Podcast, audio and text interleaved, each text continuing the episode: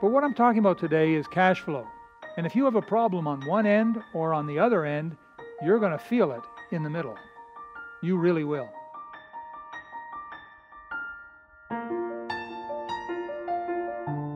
Well, we're going to talk about cash flow. What a strange thing to talk about at church, huh? But the cash flow of the Christian life. The expression cash flow is primarily a financial term, and it means just what it says the flow of cash. It's referring to the um, rise and fall of money as it comes and goes, comes in and goes out. Cash flow has often been called the lifeblood of a business or a nation or a home or an individual, possibly even of a church. For most homes, and I suppose most individuals, cash flow in basic terms means that we trade our services, our skills, what we're able to do, or we sell certain things in exchange for money. Um, if not money, then things that are worth money. And then what do we do? We take that money and we use it to buy things that we need and things that we want.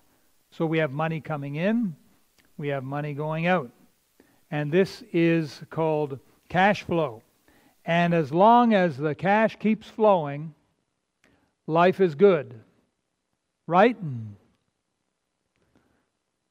I got about three rights on that one and a few murmuring. I'm not sure what they said, but uh, I think it's a basic idea. Have you ever heard the story of the uh, $20 bill and the $1 loonie coin? And uh, after uh, these went into circulation, after a period of about a year, um, they uh, somehow were able to trace where they went. And they found that the, uh, the $20 bill uh, 17 times ended up in a restaurant, um, about 12 times it ended up at a grocery store, 15 times it ended up at a movie theater. Uh, the $1 loonie coin um, ended up at a dollar store about 20 times, ended up at church about 30 times. you get the idea. But it's the flow of money. Do you realize that the cash money you have, you're going to probably give that to someone? You're not going to hang on to it. Eventually, you're going to be giving it to someone. Maybe it's the landlord, maybe it's the grocer.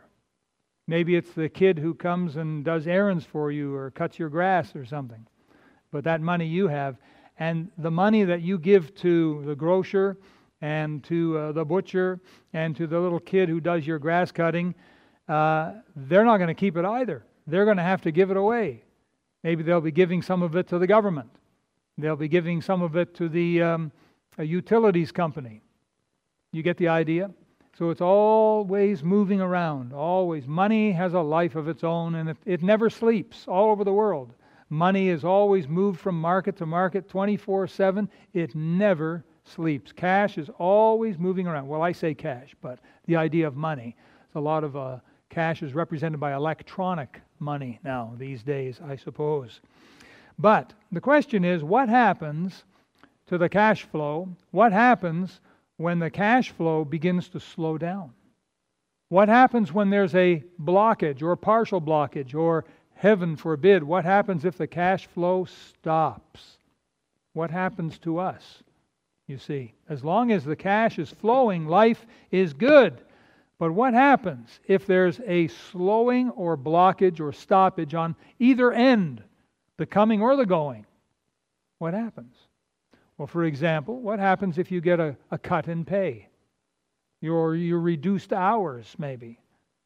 What happens if you lose your job completely? What happens to the cash flow? Hmm? It kind of stops, doesn't it? And doesn't that create problems for us in between? We're sort of living in between cash flow, aren't we? The money that comes in, the money that goes out, and here we are stuck in the middle. And so, if the cash coming in all of a sudden slows to a trickle or stops, what happens to us? You see, some of us have little reserves, and that's a good thing to have, by the way. It's always good to have a few extra cans of uh, beans and things on the shelf, you know. It's always good to have uh, maybe an extra quart of milk or loaf of bread in the, uh, the deep freeze or something. It's always good to have a little bit of extra money. If you are living on fumes, uh, you are on thin ice. You need to have a little bit of meat on the bone. You need to ask God to give you wisdom. Boy, I wish you could have been here for our financial freedom series we showed on Wednesday nights. 20 Wednesday nights. Wow, they were good. Now, those of you that missed a few of those, you're able to watch the reruns. We're doing those on Wednesday nights, but you have to sign up. Anyhow, I'm not here to talk about Wednesday night. I'm here to talk about when your cash stops. And you see, if your job were to dry up and wither away, all of a sudden your cash flow stops, you're in trouble. You still have needs, you still have bills you have to pay. That cash has to flow. But the cash coming in has stopped. What do you do? That's on one hand. But you realize there's a problem on the other hand as well. Supposing you have the money. Let's supposing you have the cash coming in. But now you can't spend it. You run to the grocery store and find out the grocery store is out of business. Well, what good is your cash? How are you going to eat that? You're going to have to try and find another grocery store. Did you know that there are places in Europe that have this problem?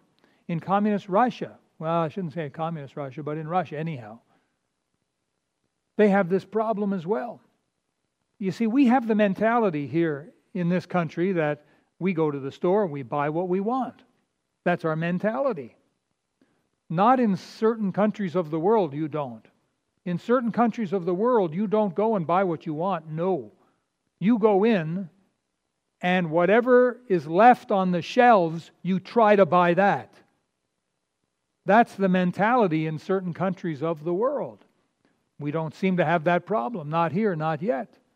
Even in England, they're having some of that kind of problem. The shelves are going bare. Products are they're, they're running out and they can't restock those shelves. Now, we had that happen during COVID with things like toilet paper. Do you, anyone here remember those days? Yeah. Well, can you imagine that now it's not just toilet paper, but it's bread, it's milk, it's meat, it's all the things you're used to buying for your home and family. You can't buy those things anymore. You see, you have a problem now on the other side of the cash flow equation. You got the money coming in, but you can't get what you want. Your money is now worthless. You get all this money, but what are you going to do with it? Some crazy people have the idea they're going to take all their money with them to heaven. Yeah, that's not going to happen. But even if you could do it, even if you could do it, what are you going to do with it in heaven? Huh? What are you going to spend it on? It's useless in heaven. They don't use that currency. They have a totally different currency in heaven, and it's not silver and gold and and stocks and bonds and money down here on earth. It's a totally different currency up in heaven. My friend, if you're putting all your eggs in that one basket, you're going to be in for a big surprise one day because your money will be worthless. After the First World War, Germany experienced inflation of something like 2,000%. We're struggling with inflation of 3, 4, 5%. You know, oh, I'm going to tighten up the belt another notch. Imagine 2,000%. There's a joke about uh, a lady who, uh, after the Second World War, first Second World War, Second World War, I guess it was, again, inflation in Europe, terrible inflation, and you had trouble getting what you wanted, and she managed to stockpile a lot of money. And she put it in a wheelbarrow and she took it down to the, to the store to get what she needed. And so she turned her back to talk to the storekeeper. And when she turned back, the money was still there, but the wheelbarrow was stolen. Because the money is no good. No good. Imagine that. Some of you know what I collect. I've got a, an unusual collection of something that some of you know what it is. And uh, I'll tell you, I collect toothpaste tube caps. The reason I do it is because no one else on earth will. I'm the only one. So I've got this large quantity of toothpaste tube caps that I've collected over the last 40 years. Most of them have been the tubes that I've used myself. What are you going to do with those? No, absolutely nothing. They're absolutely as worthless as worthless can be. But what I'm talking about today is cash flow. And if you have a problem on one end or on the other end, you're going to feel it in the middle. You really will. So, the good news, the good news for the faithful, born again man or woman of God who's living for the Lord. I'm not talking about backslidden Christians, I'm talking about the faithful Christian man or woman who's put Jesus first in their life. The good news is you don't have to worry about tomorrow. Your cash could dry up. You say, Well, what am I going to do? You still have a heavenly Father, and He's loaded. He is loaded. He owns all the wealth of the world. You're His child and you're following Him faithfully, the good news for you, my friend, you don't have to worry because God will supernaturally make money come to you. 23, almost 24 years ago, when we first moved out here, we were living on scraps.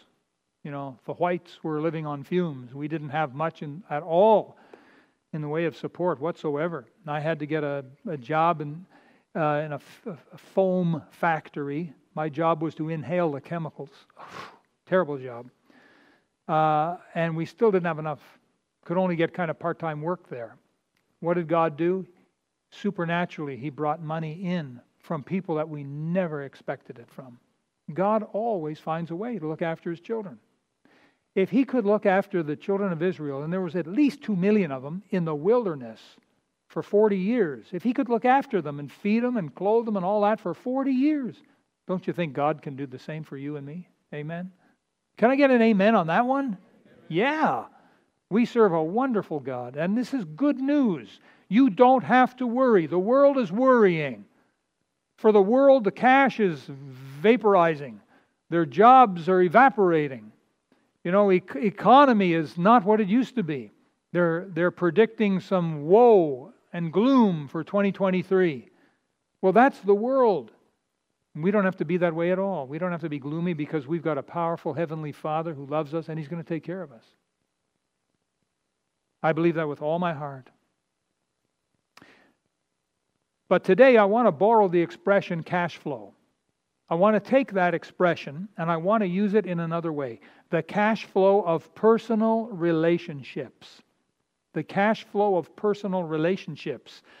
You know that in every single relationship, there must be a regular flow of certain things.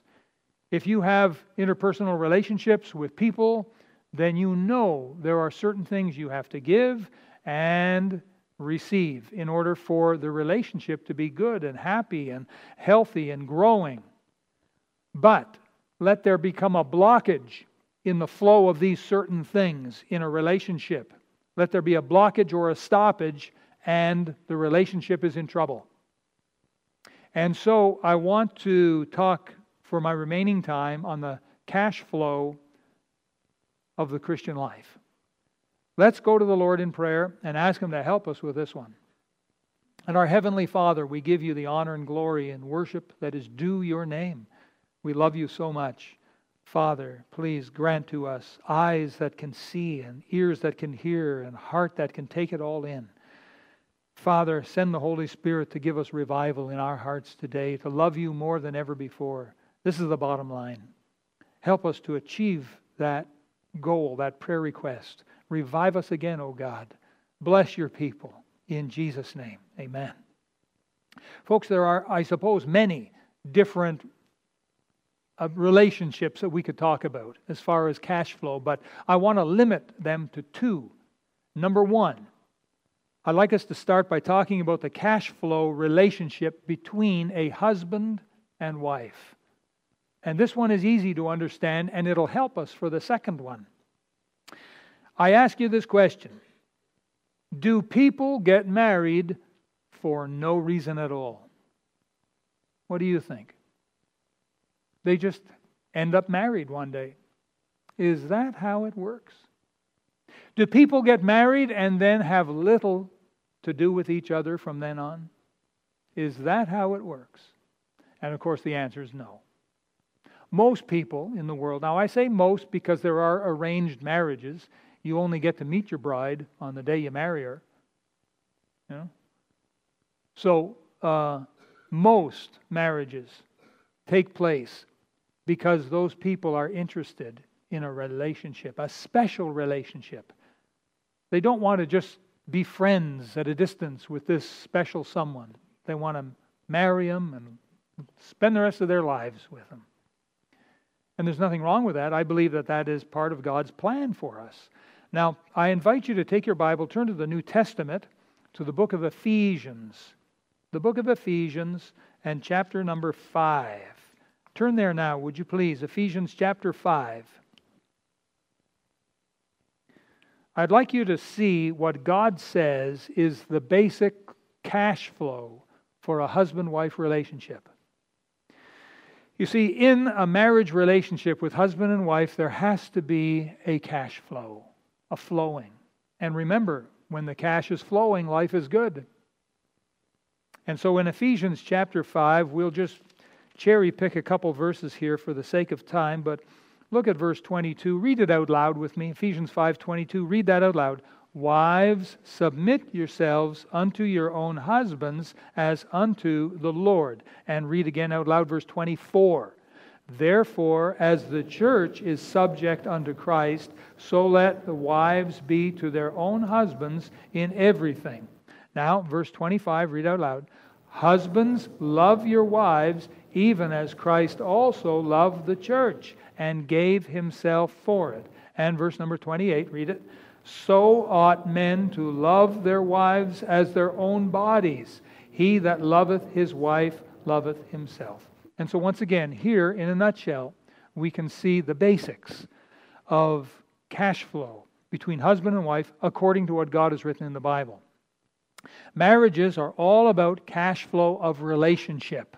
I say it again marriages are all about cash flow of relationships. Husbands and wives both give and get in a healthy relationship. It's not all give and it's not all get, it's both give and get. Now, what does a wife want to get? What does she want?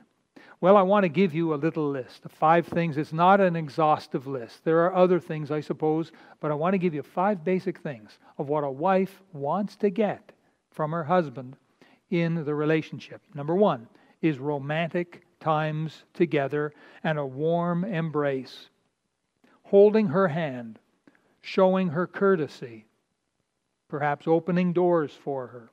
Honey, let me get that for you. Um, I lump this all under number one, and I, I, call it the romantic times together. And it can include, you know, a, a warm embrace, and she'll she'll maybe have her own ideas, but the the thing is, she wants a little romance. Number two is she wants to hear words. She wants words of love that say how much she's appreciated. And words of love that express that he only has eyes for her. Those are things that every wife wants. Uh, number three, she wants sympathy and patience and understanding when she's going through a struggle or a problem. She doesn't necessarily need the answer, she doesn't necessarily need it fixed, but what she needs is for her husband to show understanding and patience and sympathy and a listening ear and compassion. That does more. Oftentimes, that does more than the actual fixing of the problem. Uh, number four, she wants her husband to speak well of her to others. She wants that for her husband to say nice things about her to other people. And number five, I included in the list, it's very important and sometimes we overlook it. But she needs daily supportive prayer. Every husband ought to be praying every day for his wife, praying that God would bless her and protect her and comfort and keep her. All right, now, the Bible teaches us that husbands should give these five things and more to their wives. Now, what does a husband want to get from his wife? We've seen what a wife wants to get from her husband. What does the husband want to get from his wife? And again, this is not an exhaustive list, and I give you five things. Number one, he also is looking for romantic times together. You say, well, aren't there any marriages where maybe he's not or she's not looking for romance? I suppose there probably are. But as a rule of thumb, a rule of thumb, he's looking for romantic times together. He wants to put his arms around her and hold this girl that he married. Number two is he is also looking for words, but words of encouragement, because men need propping up. That's just the nature of the beast, ladies. They, your man needs to be propped up. Your man needs to be encouraged because he goes out and he faces a hostile world. And he comes home and he needs the encouragement. There's a ministry that really only a wife can do. And so he needs words of encouragement that'll say how much that she appreciates him. Boy, if you want to score points with your husband, ladies, just and, and it can't be cheap flattery. It has to be sincere. Because cheap flattery is not even worth the dollar store. Number three, he needs patience when he's struggling with a problem. He needs love, and he needs the offer to help. He may not want the help, but he needs the offer. He may want to be alone and work it out himself, and he's got to let him do his thing. But what he's wanting is the, the patience and the love when he's going through a struggle. Number four, he also, and I, he, he wants you to speak well of him to others. And my opinion only, but I kind of think that men need this a little bit more than women need it. But he needs her to talk well about him when she's around others. And of course, number five is the same regular, daily supportive prayer. Wives, you have to be praying daily for your husband, God to give them wisdom and protect them. The Bible teaches us that a wife should give these five things and more to her husband. And here's the point when both husband and wife are giving to each other, well, at the very same time, they are receiving. Not only are they giving, but they are receiving at the same time. This is God's design. It's sort of like one hand washes the other. This is a healthy cash flow marriage relationship. Now, not every marriage is healthy. And not every marriage has a good cash flowing system, unfortunately. Marriages do break down. It's been my observation over 41 years of doing marriage counsel, it's been my observation that most marriage breakdowns happen when one of the parties, one or maybe both of the parties, they stop their giving. They stop giving of those five things or they will stop receiving what their husband or wife is trying to give them. Maybe the wife is faithfully trying to give her five things, but the husband's angry and he's he's not receiving. You see, there's both ends there of the cash flow. There's giving and there's receiving. And you have to do both. You have to give and you have to receive. It's not all give, it's not all receive, it's both. Most problems seem to happen when the cash flow is blocked, the marriage suffers. All right, I think we all get this idea and the importance of cash flow uh, in a marriage relationship between a husband and wife, because understanding this will help us now with point number two, which is this the cash flow relationship between a Christian and the Lord Jesus Christ. The cash flow relationship between a born again man or woman and God. And for this, I'd like you to turn back to that book of Micah. If you were there earlier, turn back to Micah. There's about 12 of these minor little prophet guys, and they run around like ants on the earth, and you got to try and keep them straight. But uh, they're near to the end of the Old Testament. Anyhow, you'll find Micah. If you can't, look in your index. If that doesn't help, ask your neighbor. Or just sit there and look like you know what we're talking about. Micah chapter 6. I want to ask the question again, only from a different point of view, about trusting in the Lord Jesus Christ for salvation. Do people trust in Jesus for no reason at all? Just one day they wake up and, oh, they happen to be trusting in Jesus today. Is that how it works? Do people trust in Christ and then have little to do with Jesus? Well, unfortunately, the way some people behave, the way some people live their Christian lives, you might think there's some truth to that one. That they got saved, but now they have very little to do with the Lord Jesus. They're not progressing, they're not growing, they're not becoming more and more what God wants them to be. They're just the same as they were year after year with very minimal relationship. Uh, sad, I suppose. These days, far too many Christians pay lip service to Jesus. And I'm not talking about our church, I'm talking about church in general, churches where there's saved people, at least all up and down through North America. I'm not, you know, sure about some other countries in Europe, say, uh, but I, I'm fairly aware of what's happening in North America. Far, far too many born again men and women they pay lip service. It's almost like paying your dues, you know? Part of off your paycheck, you pay a few dollars your dues to the union. That'll that'll help, you know, keep them happy and then when I have trouble they'll come to my rescue. Well, I'll go to church once in a while. I, I may even read some Bible once in a while, and, and this will keep God happy, and it'll you know keep him there in my corner in case anything goes wrong. Then uh, I can I can tap him and say I need you now. That's lip service. That's, that's not much of a relationship. Imagine if a husband treated his wife that way. Well, I'll say hello to her once a week. You know, I'll acknowledge her once a week. And then whenever anything goes wrong, then I can call upon her and she'll come running to my rescue. Doesn't quite work that way, does it? Relationships are like a cash flow, and the cash has to flow. It has to come in, it has to go out so that more can come in, so that more can go out, so that more can come in. It has to flow. There needs to be a give and take in relationships.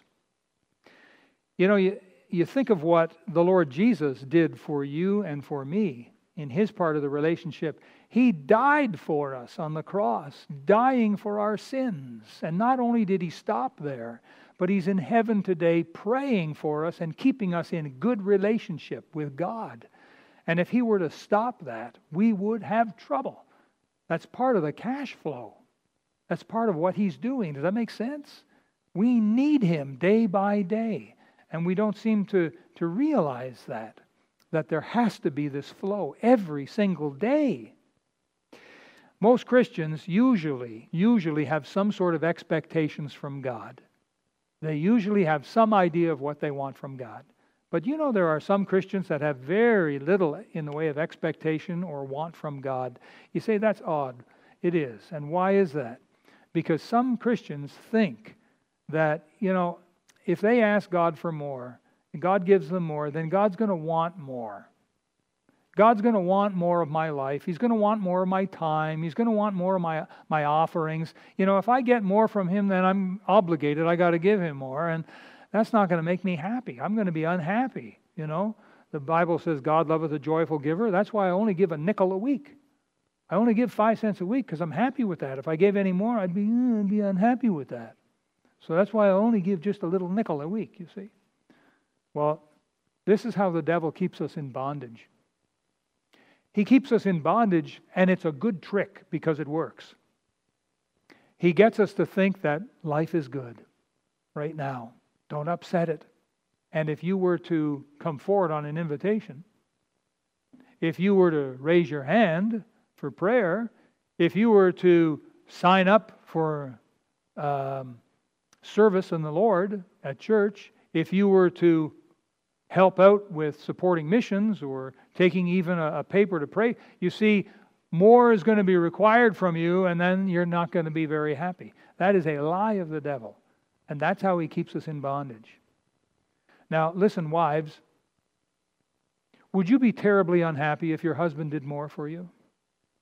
Would you start to cry, weep? Would your life be miserable if your husband started to do a little more for you? You'd say, Oh, don't be silly. He could do a whole lot more for me. I'd be very happy. Yeah. Cash flow, give and take. You reap what you sow. If you sow very little, what are you going to reap? Tell me. Very little. If you are bountiful in your sowing, you will be bountiful in your reaping. And it's exactly that way in the cash flow of your relationship with God. The devil doesn't want us to know that. He wants us to think that, boy, you know, if I give a dollar to God, that's a dollar I've lost. If I give an hour to God, that's an hour I've lost. If I do something for the Lord, like vacuuming the, the, the, the, the floors in church, well, boy, that's, that's energy and talent that I've lost. And that's a lie. That's not true. God is no man's debtor. He always blesses back to us. Always, always. I'm so glad for the faithful people we have here in this church that serve the Lord in various capacities. We could use more ushers, though. Hint, hint, men. we got an ushers meeting coming up. Pastor Tim, is it a week today or one week today? We got an ushers meeting.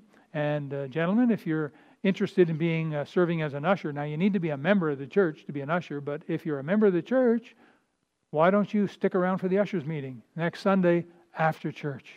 And you'll learn a few things what's involved in being an usher. Maybe the Lord will give you a joy and faith to be an usher. We could probably use another couple of nursery workers as well. Uh, faithful ladies who will uh, give of their time. Praise God for the nursery. Amen. We love those children dearly. We wouldn't want to be without them. But they need a space of their own where they can fuss and cry and get a diaper changed. They need all that in a nice, comfortable, climate controlled, you know, place. Not here in the auditorium as we're trying to preach the Word of God. Praise God for the ministry of the nursery.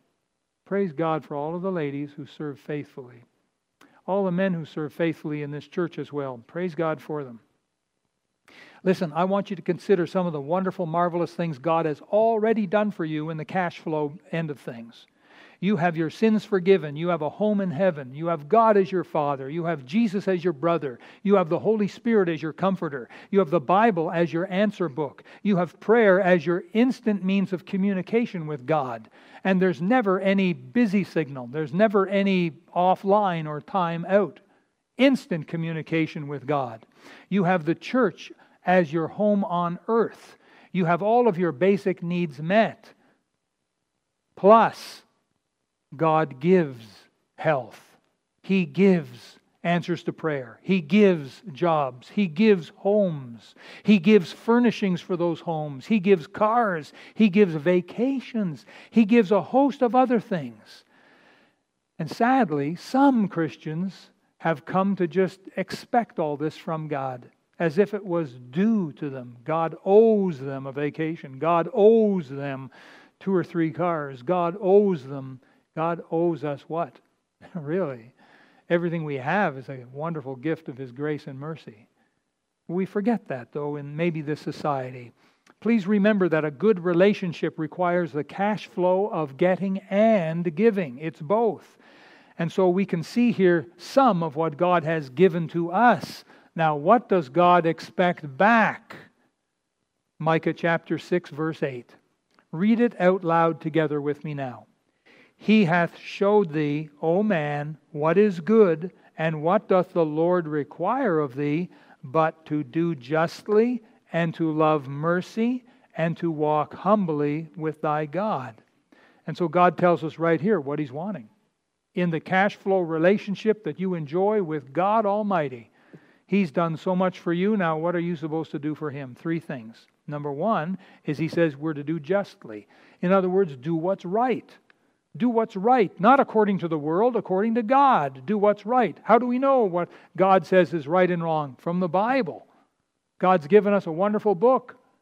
It is the solid truth, a foundation we can plant both feet on. In the Bible, we will learn what is right. We just need to do what's right. God tells us what to do, let's do it. You see, that's doing justly. What does God require of me? Number one, do the right thing. Number two, he says in, in verse 8 here, he says, Love mercy. That means show mercy to other people, show them compassion, show them consideration. Do that for others. You know, there's a lot of unsaved people in this world. People who, if they died right now, they'd lift up their eyes in hell and say, What just happened? We need to have compassion on the lost and try and reach them. We had a number of people out uh, yesterday doing flyering, putting gospel tracts in mailboxes. That is so easy a ministry. Anyone can do it. Well, as long as you have two good feet, I suppose, and you can walk from house to house. We just need to give an hour of our time to do it. Say, what about next week on Saturday? What are you doing for an hour? Maybe you could come and help. You know, we're reaching the city of Surrey. We call it our Jerusalem. It's on that map over there. We're coloring in the areas that we've reached with gospel literature. According to uh, Pastor Devian, who keeps track over these statistics, we are coming close to getting all of the city of Surrey covered with the gospel. What are we going to do when that is finished? We're going to do what the Bible says. We're going to start all over again because there's a lot of people that still they've moved to Surrey, they're brand new. Others have moved out. Some have died. Some have born and grown up over the years that we've been doing uh, gospel literature. They need to hear. So we've got a whole new, fresh face of Surrey looking at us. Lots of new people that need to hear, haven't heard. But th- that's just one way of showing compassion. The third thing in verse 8 is to walk humbly with thy God. Daily, daily humility with God Boy, oh boy, I tell you, knowing the Lord Jesus Christ as your Savior means you've entered into a relationship. A relationship. In this relationship, you give certain things to God and you get certain things from God. It's the cash flow of your Christian life. Now, truth be told, listen carefully. Before you were saved, before you repented of your sin and received Jesus Christ as your Savior, your personal Savior, before you did that, you were lost. You were a child of the devil. Satan was your owner. Misery was your lot in life. And hell was your eternal destiny. Then came the happy day where you finally realized, what a fool, what a sinner I am. And you came to Jesus. You repented of your sins and you asked Him into your heart to be your Savior. Oh, happy day. What happened then? You exchanged your old owner, your former owner, for a new owner. You are a child of God. Jesus Christ is now your new owner. Joy is your new lot in life, and heaven is your eternal destiny. What an amazing, wonderful thing has happened in your life and mine when we receive Christ. You are in a wonderful new relationship with Jesus Christ where both you and He have cash flow in giving and in getting. But if you stop the cash flow, if you hinder the cash flow, if you block the cash flow, your Christian relationship with Jesus Christ is going to suffer. You will experience trouble. You say, Trouble? What sort of trouble? What sort of trouble if I stop reading my Bible, if I stop coming to church, if I don't want to serve the Lord? What kind of trouble could I possibly get in? Well, you will begin experiencing excess sorrow, and frustration. I say excess because no one is immune from sorrow. The Bible will become a very dull, boring book for you. Prayer will seem lifeless, powerless. What's the use? Your prayers will boil down to little more than just a few words before you eat. That will be the sum total of your prayer life. Imagine that. Oh, say, does anyone here have a prayer life like that? I believe you will find that somewhere in there you have stopped or slowed down your cash flow giving. What other kind of sorrow? Well, you're going to miss out on extra blessings, blessings that could be yours. You're going to miss out on those. And there may be extra troubles, and I believe there will be, extra troubles you will have to go through. Folks, in short, it's not worth it. It's not worth it to shoot yourself in the foot. Wives, it's not worth it to stop giving to your husbands. Husband, it's not worth it to stop giving to your wives. It's not worth it. You're going to suffer for it. Christian, you, you will suffer for it. If you block your cash flow giving to God, I'm talking about the relationship. You will suffer. Last Sunday, we had Consecration Sunday. We showed the importance of consecrating ourselves to God. We saw it.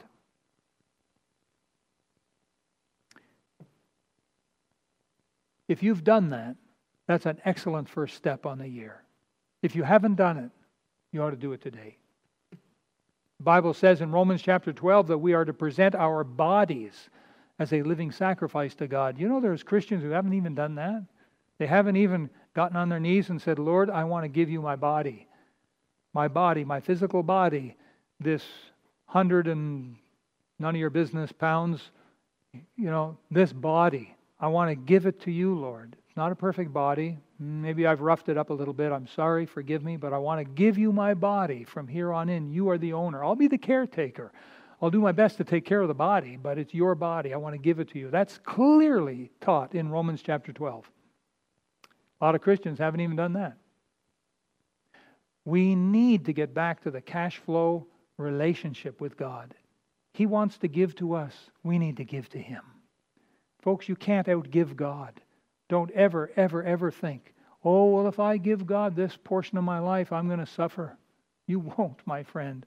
You'll find new joy. It's like people who, who haven't learned how to tithe. They say, well, if I start tithing, give 10% of my income to God, if I start tithing, I'm going to go broke. I'll have to declare bankruptcy. I won't be able to pay my bills. No, you won't.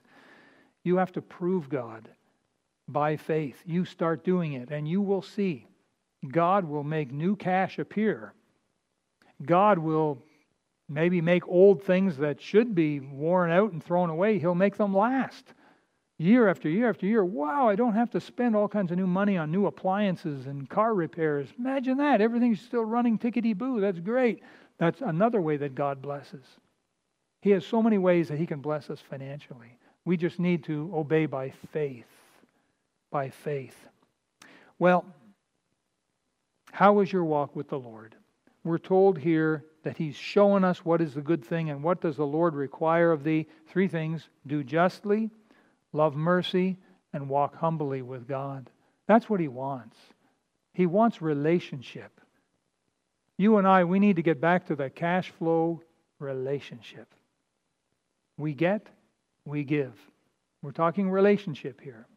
And I want to ask you, how is your walk with the Lord doing? Are you feeling that wonderful closeness with God? Do you find that when you open the Bible, it's talking to you? You ought to. That should be your normal Christian experience when you start reading the Bible. And I hope you're a Bible reader. You're reading through the Bible, man, that talks to me. And when you pray, you need to feel close to God. Do you feel far away from God? Do you ever pray, God, can you hear me? All right, I'll pray for eeny, meeny, miny, and mo, and you know, oh, the missionary, and in Jesus' name, see you later. I, I got to get a coffee. What's your prayer life like? Isn't it exciting to have a wonderful prayer life? Some Christians haven't figured that out yet. This all comes through the cash flow of your Christian experience with your Heavenly Father. We need to get back to the giving part. God's giving, and He'll give more. We need to start to trust Him and, and give more of our time, more of our talents, more of our treasures. Your church attendance. Could you upgrade that in 2023? Could you attend a few more church services this year than you did last year? There's no more COVID to have to worry about. How about your giving? Could you increase your giving for missions this year a little bit more than last year? We're talking upgrades, upgrades. Why don't you upgrade your relationship with the Lord today? Why don't you today, in your heart, tell Him, Father, I'm sorry. I've been blocking the cash flow, I've been stopping it. There's only a little trickle. Just a little trickle I've been giving you, God. Starting today, I want to increase that. Maybe I can double the size of my trickle. Maybe I can open the floodgate a little more. How about that? My friend, if you're here today and you have not yet received the Lord Jesus Christ as your personal Savior, I want to tell you this amazing story, and then we're going to pray. Back in 1924, a man was born. His name was Ray Overholt. O V E R H O L T. Overholt. And Ray grew up to become a songwriter and a singer, a very popular one for many years. And at one point, Ray even had his own television show. But Ray was lost. He didn't know the Lord as his Savior. He had a lot of worldly success, but I'll tell you, Ray, in his own words, said that he was not happy. Not at all. You see, Ray was involved with the nightclub circuit, and he was doing a lot of heavy drinking. And he said he was doing a lot of things that he was uh, very ashamed of, he wasn't very proud of. And it was all part of his life. Finally, in 1956, he said to his wife, Millie, he said, Millie, I want to clean up my life. I'm not sure how I'm going to do it, but I want to clean up my life. Ray actually knew that there were people praying for him.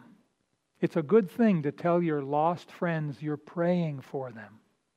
Ray was lost, and he had people telling him, Christians telling him, Ray, we're praying for you. And so Ray, he wanted to clean up his life, but he didn't quite know how to do it.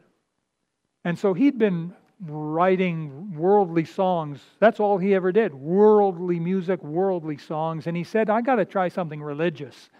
And so he took the Bible and he opened it up, and it happened to open in the New Testament to the story about Jesus in the Garden of Gethsemane. And there in the Bible, he read about how Jesus submitted himself to the Heavenly Father. And he, he read there how Judas came with a, an armed band of cutthroats to arrest Jesus. And he read about how the Apostle Peter pulled out his sword to defend the Master. And then he read these words that Jesus said to Peter, Put up again thy sword into his place, for all that take the sword shall perish with the sword. Thinkest thou that I cannot now pray to my Father, and he shall presently give me more than twelve legions of angels? And he read those words in the New Testament in the Gospel of Matthew. Now, at that time, Ray had no idea what a legion was. He didn't know what it meant but he was so deeply impressed with what he read. More particularly, the person of Jesus Christ was making a deep impression upon Ray's heart. And so Ray began reading the Gospels to find out more about Jesus. And though he was still not a believer, he was not born again, he was still lost. Based upon what he read, he wanted to write a religious song, and so he wrote a religious song and he called it 10,000 Angels. And it goes like this They bound the hands of Jesus in the garden where he prayed. They led him through the streets in shame. They spat upon the Savior, so pure and free from sin. They said, Crucify him, he's to blame. How many have heard this song? He could have called 10,000 angels to destroy the world and set him free. He could have called 10,000 angels, but he died alone for you and me. Ray wrote that song, and he wasn't even saved. Two years later, he got a call from a church. They wanted him to come and sing. He had no idea why they'd want an unsaved nightclub singer to come to their church, but that's what happened. So Ray went, and he sang the only religious song he, that he had in his repertoire. Do you know what song he sang? 10,000 Angels. After he finished singing that song, the pastor of the church, named Leo Swank, got up and preached a very clear gospel message. At this point, the Spirit of God convicted Ray. He needed to be saved. And later, Ray said, I knew I needed Christ, so I knelt right there and I accepted as my Savior the one whom I'd been singing about. And Ray was genuinely saved, and from then on, he spent many years of ministry singing about Jesus and preaching about the Lord Jesus Christ. And in 2008, the Lord called Ray home. He's in heaven. This very same salvation can be yours if you've not yet repented of your sin and received Jesus Christ as your Savior. Will you be saved today? Let's bow our heads now for prayer. Let's close our eyes, every one of us. Thank you for watching the message today. We invite you to join us again every Sunday and Wednesday for more inspiring messages from God's Word.